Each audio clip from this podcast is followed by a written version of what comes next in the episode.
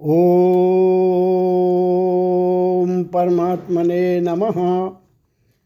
गरुड़ पुराण। तुमेव माता च पिता, तुमेव तुमेव बन्धुश्च सखा, तुमेव तुमेव विद्या द्रविणं त्वमेव त्वमेव सर्वं मम देव देव नम्र निवेदन। जहाँ जीवन है, वहाँ मृत्यु भी निश्चित है। जातस्य ध्रुवोर मृत्युर ध्रुवम जन्म मृत्य चो। जो प्राणी जन्म ग्रहण करता है, उसे समय आने पर मरना भी पड़ता है।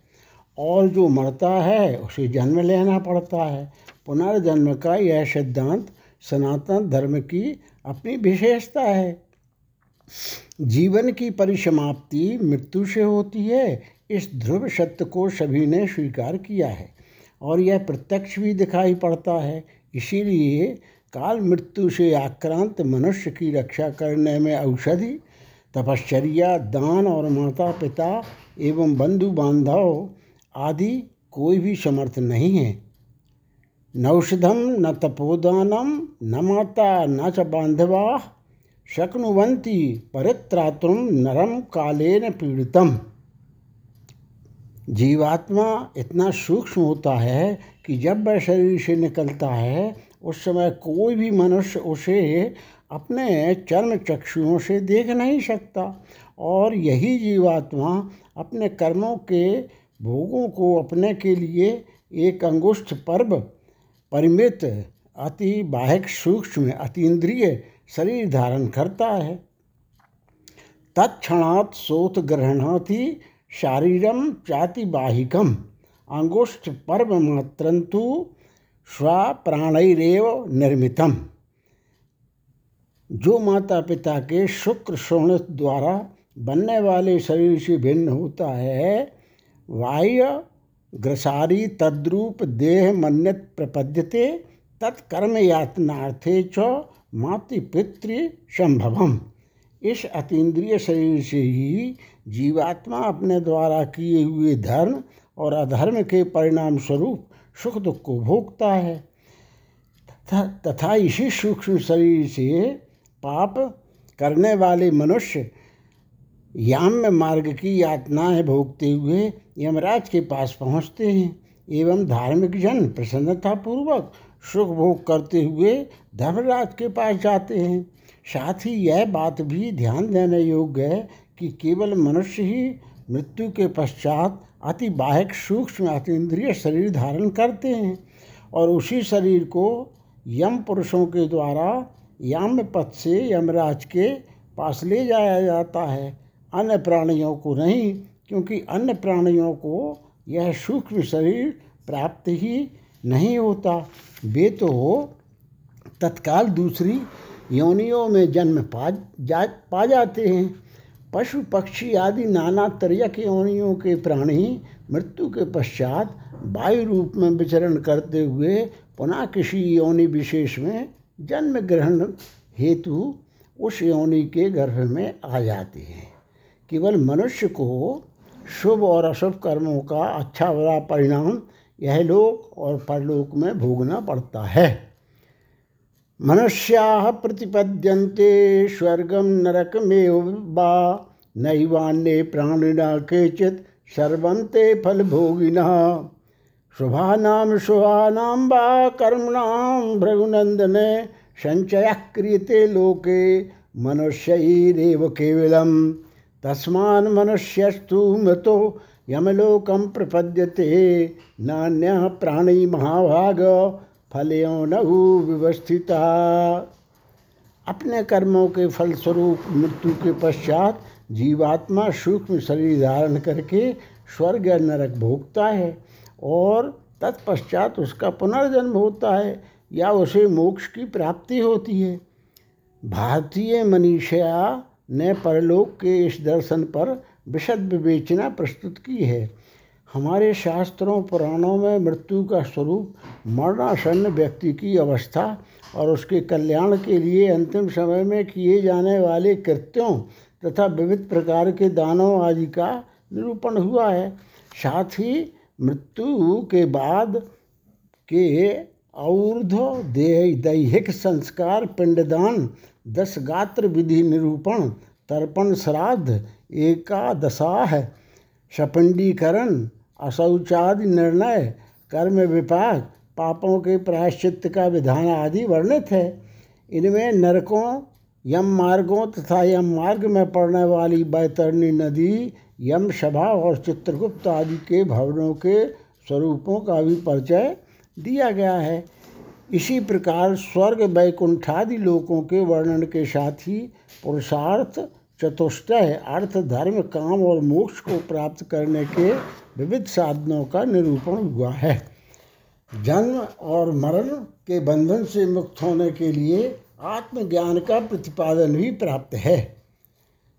इस संपूर्ण विषयों का एक सुंदर शास्त्रोक्त संकलन प्रस्तुत ग्रंथ गरुण पुराण सारोद्धार प्रेत कल्प में उपलब्ध है। यह सोलह अध्यायों में सुगुम्फित है। प्राय श्राद्ध आदि पितृकारियों तथा अशौचा अवस्था में परंपरा से इसी को सुनाया जाता है। और सामान्य लोग प्राय ऐसे ही गरुड़ पुराण के रूप में जानते हैं, परंतु वास्तव में यह ग्रंथ मूल गरुड़ पुराण से भिन्न है। प्राचीन काल में राजस्थान के विद्वान पंडित नई निधि शर्मा जी के द्वारा किया गया है एक महत्वपूर्ण संकलन है। इसमें श्रीमदादि शंकराचार्य के विवेक चूड़ामणि भगवद गीता, नीति शतक, वैराग्य शतक एवं अन्य पुराणों के साथ गरुण पुराण के श्लोकों का भी संग्रह है। कुछ लोगों का यह भ्रांत धारणा बनी है कि इस गरुड़ पुराण सारोद्धार प्रेत कल्प को घर में नहीं रखना चाहिए, केवल श्राद्ध आदि प्रेत कार्यों में ही इसकी कथा सुनते हैं। यह धारणा अत्यंत भ्रामक और अंधविश्वास युक्त है। कारण इस ग्रंथ की महिमा से ही यह बात लिखी है कि जो मनुष्य गौरव पुराण को सुनता है, चाहे जैसे भी इसका पाठ करता है, वह हमराज की भयंकर यातनाओं को तोड़कर, निष्पाप होकर स्वर्ग प्राप्त करता है। यह ग्रंथ बड़ा ही पवित्र और पुण्यदायक है तथा सभी पापों का विनाशक एवं सुनने वालों की समस्त कामनाओं का पूरक है। इसका सदैव श्रवण करना चाहिए। पुराणम गारुणम पुण्यम पवित्रम पापनाशनम पापनाशनं कामना पूरम श्रोतव्यम सर्वदैव। ही गरुड़ पुराण सारोद्धार का श्रवण रूपी यह औददह्य कृत पितरों को मुक्ति प्रदान करने वाला पुत्र विषयक अभिलाषा को पूर्ण करने वाला तथा ईश्वरों और परलोक में सुख प्रदान करने वाला है। इस पवित्र प्रेत कल्प को सुनता अथवा सुनाता है, वे दोनों ही पाप से मुक्त हो जाते हैं और कभी दुर्गति को प्राप्त, नहीं प्राप्त करते। इसलिए समस्त दुखों का विनाश करने वाला तथा धर्म, अर्थ, काम और मोक्ष इस चतुर्विध पुरुषार्थ को प्राप्त करा, करने, कराने वाले इस गरुड़ पुराण प्रेत कल्प को विशेष प्रयत्न करके अवश्य ही सुनना चाहिए। इदम क्या चामुष्किकं कर्मो पितृमुक्तिप्रदायकं पुत्रवाञ्छितदं चैव परत्रे परत्रेः सुखप्रदम्।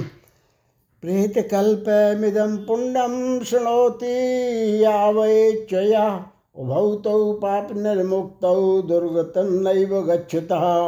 तस्मात् सर्वप्रयत्नेन श्रोतव्यं गालूरं किल।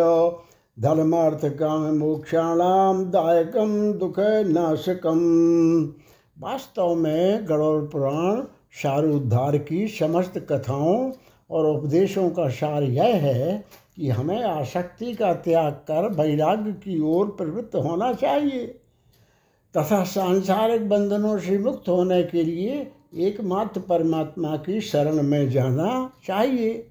यह लक्ष्य प्राप्ति कर्मयोग, ज्ञान अथवा भक्ति द्वारा किस प्रकार हो सकती है, इसकी विशद व्याख्या इस ग्रंथ में हुई है। मनुष्य इस लोक से जाने के बाद अपने पारलौकिक जीवन को किस प्रकार सुख समृद्ध एवं शांतिप्रद बना सकता है, तथा उसकी मृत्यु के बाद उस प्राणी के उद्धार के लिए पुत्र पौत्रादि पारिवारिक जनों का क्या कर्तव्य है? इसका विशद वर्णन भी यहाँ प्राप्त होता है।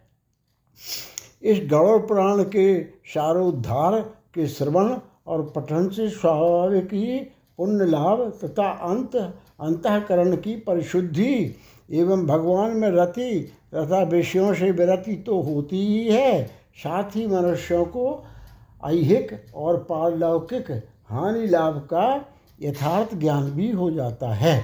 तदनुसार जीवन में कर्तव्य निश्चय करने की अनुभूति शिक्षा भी मिलती है। इसके अतिरिक्त पुत्र पौत्रादि पारिवारिक जनों की पारमार्थिक आवश्यकता और उनके कर्तव्य बोध का परिज्ञान भी इसमें उपलब्ध है। इस प्रकार यह अत्यधिक उपादेय, ज्ञानवर्धक, सरस तथा यथार्थ अभ्युदय और कल्याण में पूर्णतया सहायक है। आशा है सर्वसाधारण इससे लाभान्वित होंगे।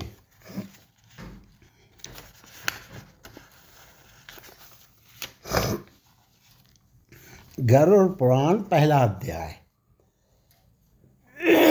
ओम परमात्मने नमः। भगवान विष्णु तथा गरुड़ के संवाद में गरुड़ पुराण सारोद्धार का उपक्रम पापी मनुष्यों की इस लोक तथा परलोक में होने वाली दुर्गति का वर्णन। दस गात्र के पिंडदान से यातना देह का निर्माण। धर्म बद्ध मूलो वेद स्कंदा पुराण साख्याढ़या कृतुकुसुमो मोक्ष फलो मधुसूदन पाद पूजयति नैमिषे निविक्षेत्रे ऋषिया सौनका दया शत्रम स्वर्गाय लोकाय सहस्त्र समय माशत।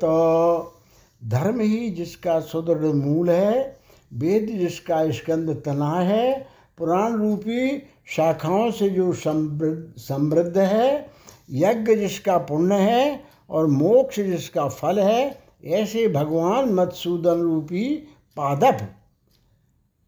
जैसे वृक्ष सबको आश्रय देता है, वैसे ही भगवान भी अपने चरणार बिंदुओं में आश्रय देकर सबकी रक्षा करते हैं। इसीलिए भगवान मधुसूदन को यहाँ पादप पदभ्याम चरणाभ्याम पाति रक्षित रक्षतीति पादप। वृक्ष की उपमा दी गई है। कल्प वृक्ष की जय हो। देव क्षेत्र नैविशारण्य में स्वर्गलोक की प्राप्ति की कामना से शनकाली ऋषियों ने एक बार सहस्त्र वर्ष में पूर्ण होने वाला यज्ञ प्रारंभ किया।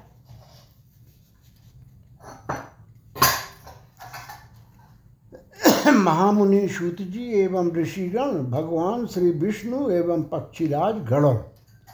एकदा मुनिया सर्वे प्रातुर्हुत हुताग्नया सकृतम सूतमाशीनम अप्रचुरदमादरात।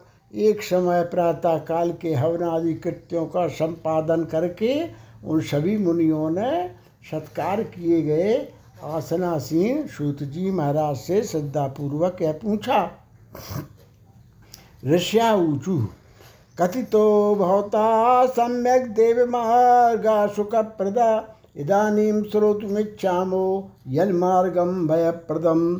अतः संसारदुःखानि तत्त तत्क्लेश क्षयसाधनम्। एका मुस्, मुस्मिकान् क्लेशान् यथा दत्तोरमर्हसि ऋषियों ने कहा, हे शुद्ध जी, आपने सुख देने वाले दिव्य मार्ग का सम्यक निरूपण किया है। इस समय हम लोग भयावह यम मार्ग के विषय में सुनना चाहते हैं। आप सांसारिक दुखों को और उस क्लेश के विनाशक साधन को तथा श्लोक और परलोक के क्लेशों को यथावत वर्णन करने में समर्थ हैं। अतः उसका वर्णन कीजिए। सुनोध्वम भो विवक्ष्यामी यन्मार्गम सुदुर्गमम सूतवाच। सुनुध्वम्भो विवक्ष्यामि यन्मार्गं सुदुर्गमं सुखदं पुण्यशीलानां पापिनां दुःखदायकं। यथा श्रीविष्णुना प्रोक्तं वैनतेयाय पृच्छति, तथैव कथयिष्यामि संदेहच्छेदनाय वः श्रुत बोले हे मुनियो आप लोग सुने, मैं अत्यंत दुर्गम यम मार्ग के विषय में कहता हूँ, जो पुण्य आत्मा जनों के लिए सुखद और पापियों के लिए दुखद है। गरुड़ जी के पूछने पर भगवान विष्णु ने उनसे जैसा कुछ कहा था, मैं उसी प्रकार आप लोगों के संदेह की निवृत्ति के लिए कहूँगा। कदाचित् सुकुमासीनं वैकुण्ठं हरि श्रीहरि गुरुहरिं गुरुं विनयावनतो भूत्वा पपृच्छ विनतासुतः। किसी समय वैकुंठ में सुखपूर्वक विराजमान परम गुरु श्री हरि से विनता पुत्र गरुड़ जी ने विनय से झुककर पूछा गरुड़वाच भक्ति मार्गो बहुविधा कथितो भवता मम, तथा च कथिता देव भक्तानां गतिरुत्तमा। अधुना श्रोतुमिच्छामि यन्मार्गं भयङ्करं तद्वद् भक्तिविमुखानां च तत्रैव गमनं श्रुतं। सुगमं भगवन्नाम जह्वा च वशवर्तनी, तथापि नरकं यान्ति। धिग्धिगस्तु नराधमान्। अतो मे भगवान ब्रूहि पापिनां या गतिर्भवेत् यम मार्गस्य दुखानि यथा ते प्राप्नुवन्ति। गरुड़ जी ने कहा, हे देव, आपने भक्ति मार्ग का अनेक प्रकार से मेरे समक्ष वर्णन किया है और भक्तों को प्राप्त होने वाली उत्तम गति के विषय में भी कहा है। अब हम भयंकर यम मार्ग के विषय में सुनना चाहते हैं। हमने सुना है कि आपकी भक्ति से विमुख प्राणी वही वही नरक में जाते हैं। भगवान का नाम सुगमता पूर्वक सुन सुगमता पूर्वक सुन लिया जा सकता है। जह प्राणी के अपने वश में है तो भी लोग नरक को जाते हैं। ऐसे अधम मनुष्यों को बार बार धिक्कार है। इसलिए हे भगवान, पापियों को जो गति प्राप्त होती है तथा यम मार्ग में जैसे भी अनेक प्रकार के दुख प्राप्त करते हैं, उसे आप मुझसे कहें। श्री भगवान वाच। भक्षेम्यहम भक्षेम्यहम शृणु पक्षीन्द्र यन्मार्गम त्वयेन ये नरके पापिनो यान्ति शृण्वतामपि श्री भगवान बोले, हे पक्षींद्र, सुनो, मैं उस यम मार्ग के विषय में कहता हूँ, जिस मार्ग से पापी जन नरक की यात्रा करते हैं और जो सुनने वालों के लिए भी भयावह है। ये ही पाप रतास्तार्चम दया धर्म विवर्जिता, दुष्ट संगाश्च सच्छास्त्र, सत्संगति परांग मुखा आत्मसंभाविता स्तब्धा धनमानंद धन धनमान मदान्विता आसुरम भावमापन्ना दैवी संपद विवर्जिता अनेक चित्त विभ्रांता मोह जाल समावृता प्रसक्ता काम भोगेशु पतंती नरकेशु चौ। ये नरा ज्ञानशीलाश्च ये यान्ति परमांगतिम पापशीला नरा यान्ति दुखेन यमे यातनाम पापीनामैहिकं दुःखं। यथा भवत्तच्छृणु ततस्ते मरणं प्राप्य यथा गच्छन्ति यातनाम हे तारक, जो प्राणी सदा पाप परायण हैं, दया और धर्म से रहते हैं, जो दुष्ट लोगों की संगति में रहते हैं, सत्शास्त्र और सद सत्संगति से विमुख हैं, जो अपने को स्वयं प्रतिष्ठित मानते हैं अहंकारी हैं तथा धन और मान के मद से चूर हैं, आसुरी शक्ति को प्राप्त हैं तथा दैवी संपत्ति से रहते हैं, जिनका चित्त अनेक विषयों में आसक्त होने से भ्रांत है, जो मोह के जाल में फंसे हैं और कामनाओं के भोग में ही लगे हैं, ऐसे व्यक्ति अपवित्र नरक में गिरते हैं। जो लोग ज्ञानशील हैं, वे परम गति को प्राप्त होते हैं। पापी मनुष्य दुख पूर्वक यम यातना प्राप्त करते हैं। पापियों को श्लोक में जैसे दुख की प्राप्ति होती है और मृत्यु के पश्चात वे वैसी जैसी या, यम यातना को प्राप्त होते हैं उसे सुनो। सुकृतम वापि भुक्त पूर्व यथार्जितं कर्मयोगा तदा तस् कश्चित् व्याधि प्रजायते। आदिव्याधिसमायुक्तं जीविता शास समुत्सुकं कालो बलियान हे बलियानयी बद ज्ञाता परिप्रतिपद्यते। तत्रापजात निर्वेदो म्रियमाणा स्वयं भृतैः जर्योपातवैरूप्यो मरणाभिमुखो गृहे आस्तेव मत्योपन्यस्तं गृहपालय वाहरन् आम, आमया व्याप प्रदीप्ताग्निरल्पाहारोल्पचेष्टितः। वायुनोत्क्रमतोत्तारा कफ संवृद्धनालिका काथाश्वासकृतायासा कंठे घुरघुरायती। यथोपार्जित पुण्य और पाप के फलों को पूर्व में भोग कर कर्म के बंधन से उसे कोई शारीरिक रोग हो जाता है। अवधि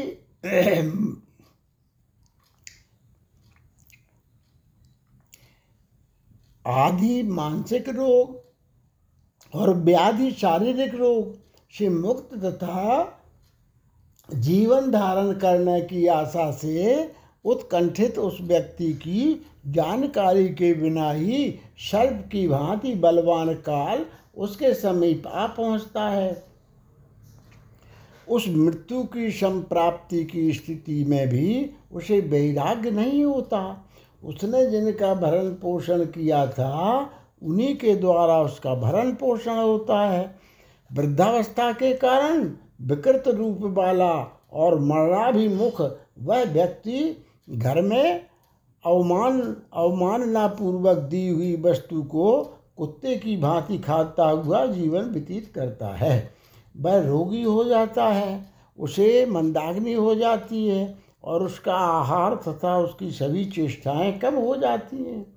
प्राणवायु के बाहर निकलते समय आँखें उलट जाती हैं, नाड़ियाँ कब से रुक जाती हैं, उसे खांसी और श्वास लेने में प्रयत्न करना पड़ता है तथा कंठ से घुर घुर से शब्द निकलने लगते हैं।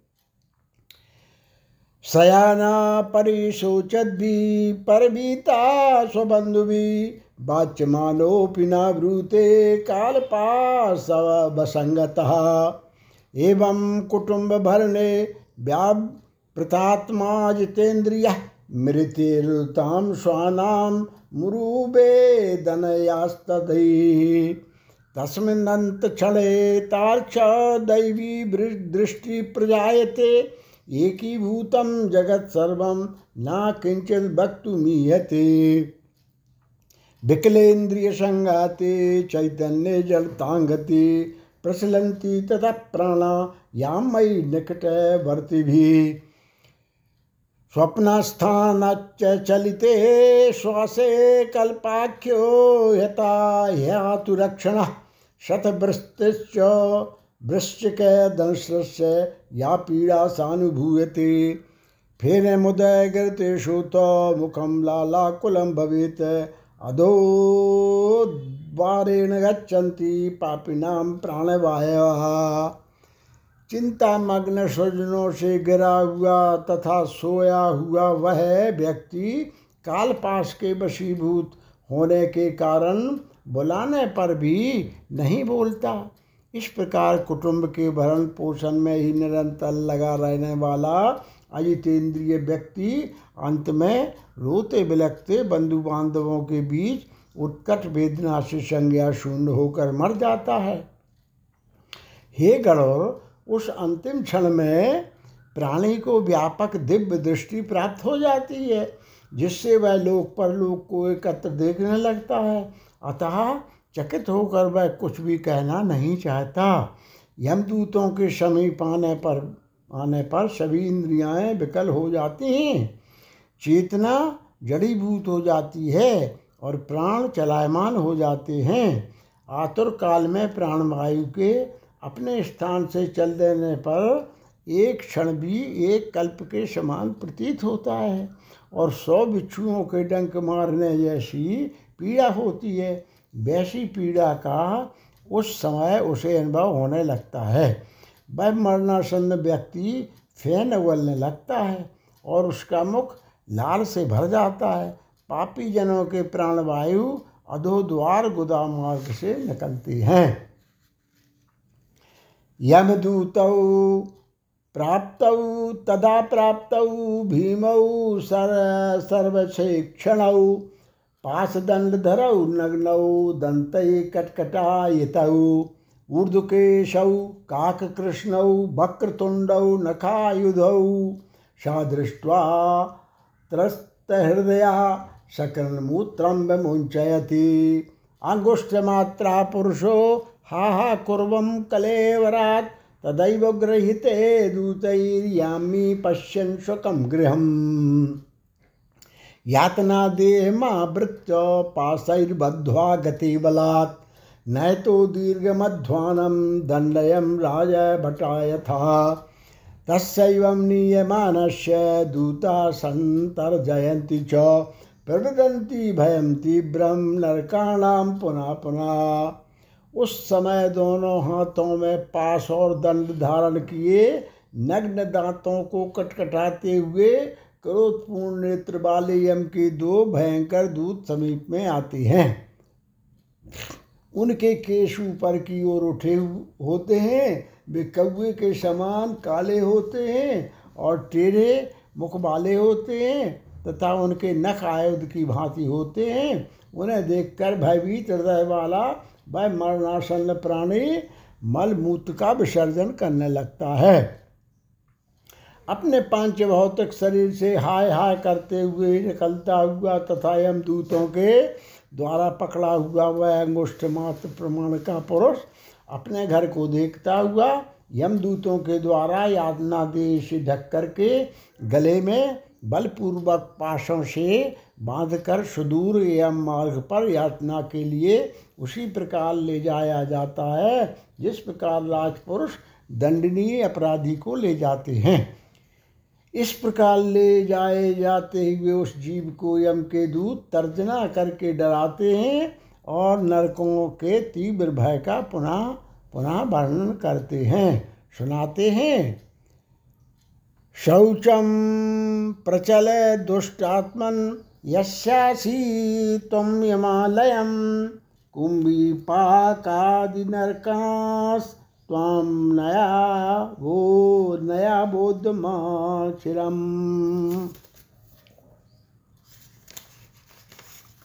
यमदूत कहते हैं, हे रे दुष्ट, शीघ्र चल। तुम यमलोक जाओगे आत्म में हम सब कुंभी पाक आदि नरकों में शीघ्र ही ले जाएँगे।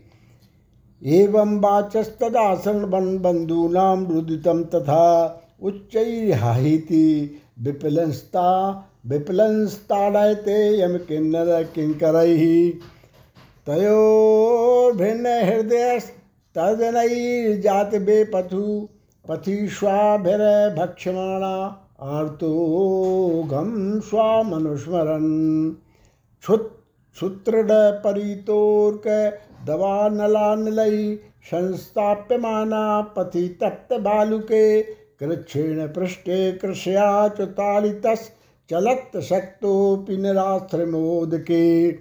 तत्र तत्र पतन् श्रान्तो मूर्छिता पुनरुत्थिता, यथा पापीयशानितमसा यम साधनम इस प्रकार यमदूतों की वाणी तथा बंधु बांधवों का रुदन सुनता हुआ बैजीव ज़ोर जो ज़ोर से हाहाकार करके विलाप करता है और यमदूतों के द्वारा प्रताड़ित किया जाता है।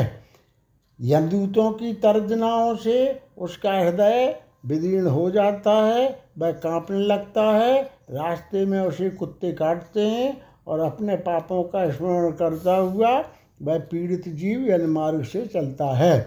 भूख और प्यास से पीड़ित होकर सूर्य, दावाग्नि एवं वायु के झोंकों से संतप्त होते हुए और यमदूतों के द्वारा पीठ पर कोड़े से पीटे जाते हुए उस जीव को तपी हुई बालुका से पूर्ण तथा विश्राम रहित और जल रहित मार्ग पर असमर्थ होते हुए भी बड़ी कठिनाई से चलना पड़ता है। थक कर जगह जगह गिरता और मूर्छित होता हुआ वह पुनः उठकर पापी जनों की भांति अंधकारपूर्ण यमलोक ले जाया जाता है। त्रिभिर्मूर्तैर्द्वाभ्यां वा नीयते तत्र मानवः प्रदर्शयन्ति दूतास्ता घोरा नरकयातना मूर्तमात्रा त्वरितं यमवीक्ष भयं पुमान्, यमाज्ञया समं दूतैः पुनरायाति खेचरः। आगम्य वासना बद्धो देहमिच्छन् यमानुगैः धृता पाशेन रुदति क्षुत्रभ्याम परिपीड़िता। दो अथवा तीन मुहूर्त में वह मनुष्य वहाँ पहुँचाया जाता है और यमदूत उसे घोर नरक यातनाओं को दिखाते हैं। मुहूर्त मात्र में यम को और नरक, नारकीय यातनाओं के भय को देखकर वह व्यक्ति यम की आज्ञा से, आकाश मार्ग से यमदूतों के साथ पुनः श्लोक मनुष्य लोक में चला आता है। मनुष्य लोक में आकर अनादि वासना से बद्ध वह जीव देह में प्रविष्ट होने की इच्छा रखता है, किंतु यमदूतों द्वारा पकड़कर पास में बाँध दिए जाने से भूख और प्यास से अत्यंत पीड़ित होकर रोता है। भुंगते पिंडम दत्तम दानम चातुर्कालिकम। तथापि नास्ति नास्तिकतार्क्ष्यं तृप्तिं याति न पातकी।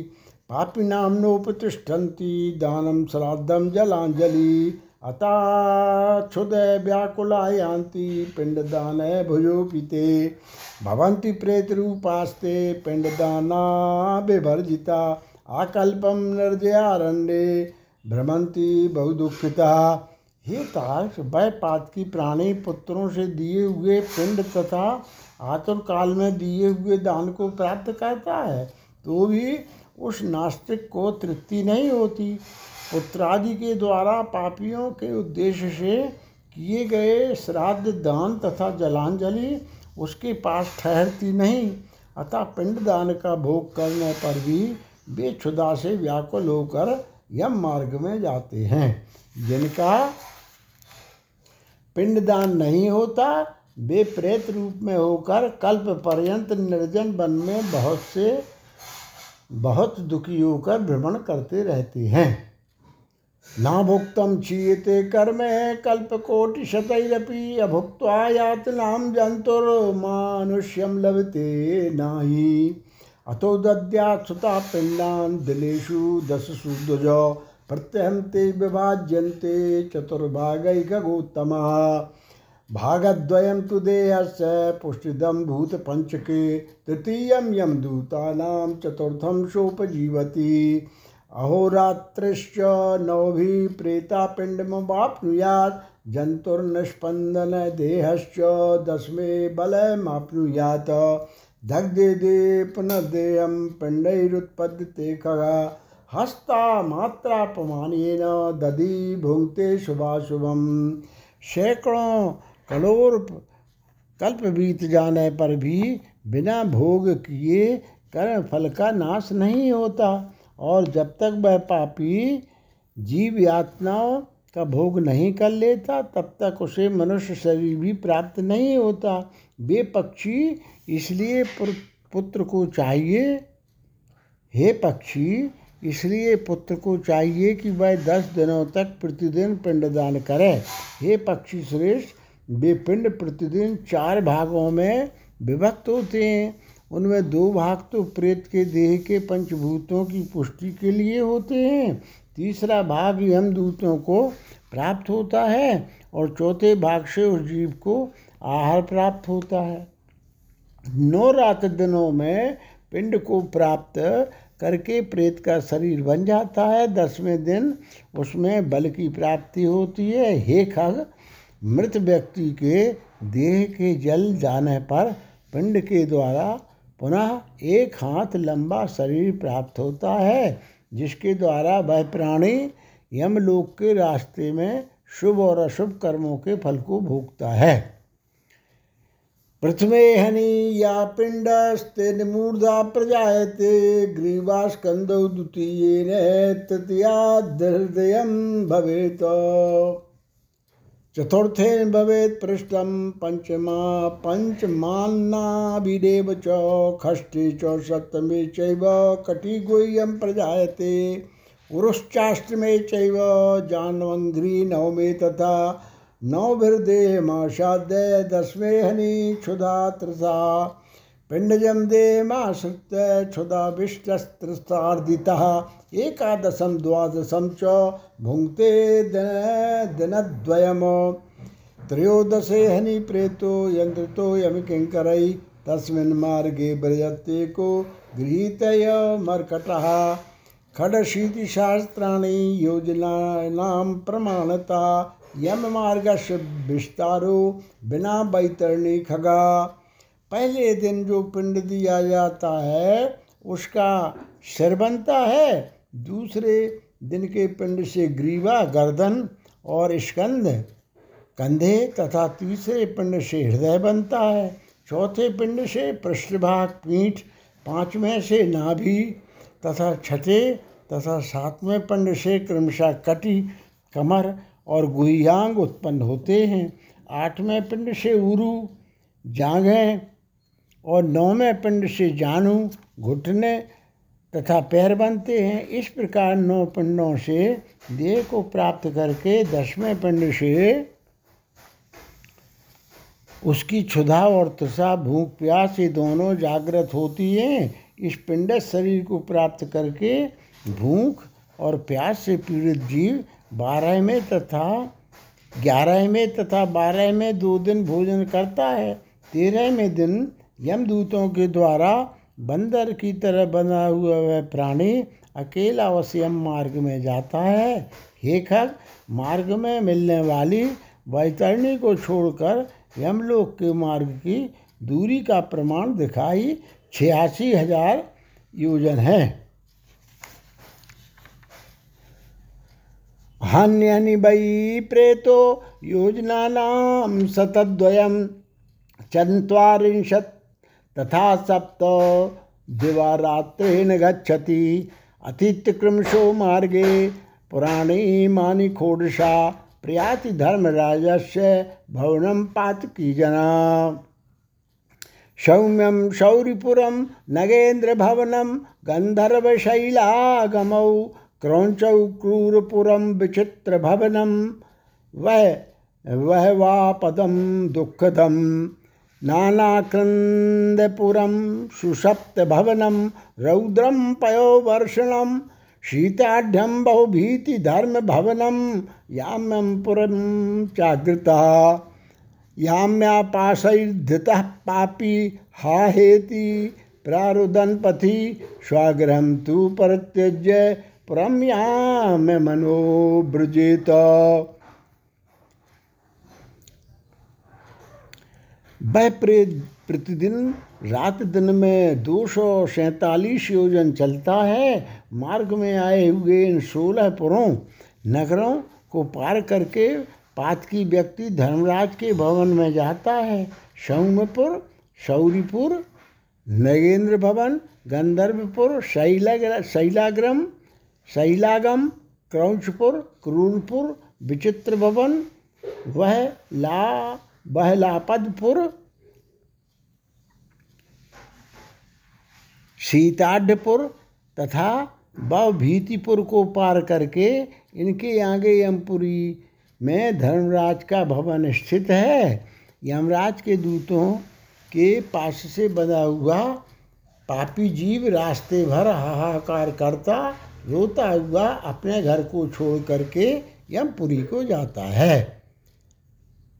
इस प्रकार गरुड़ पुराण के अंतर्गत सारोद्धार में पापियों के श्लोक तथा परलोक के दुख का निरूपण नामक यह पहला अध्याय पूरा हुआ। इति गणोर पुराणे शारोद्धारे पापिना मयिका मुस्मिक दुख निरूपणम नाम प्रथमो अध्याय।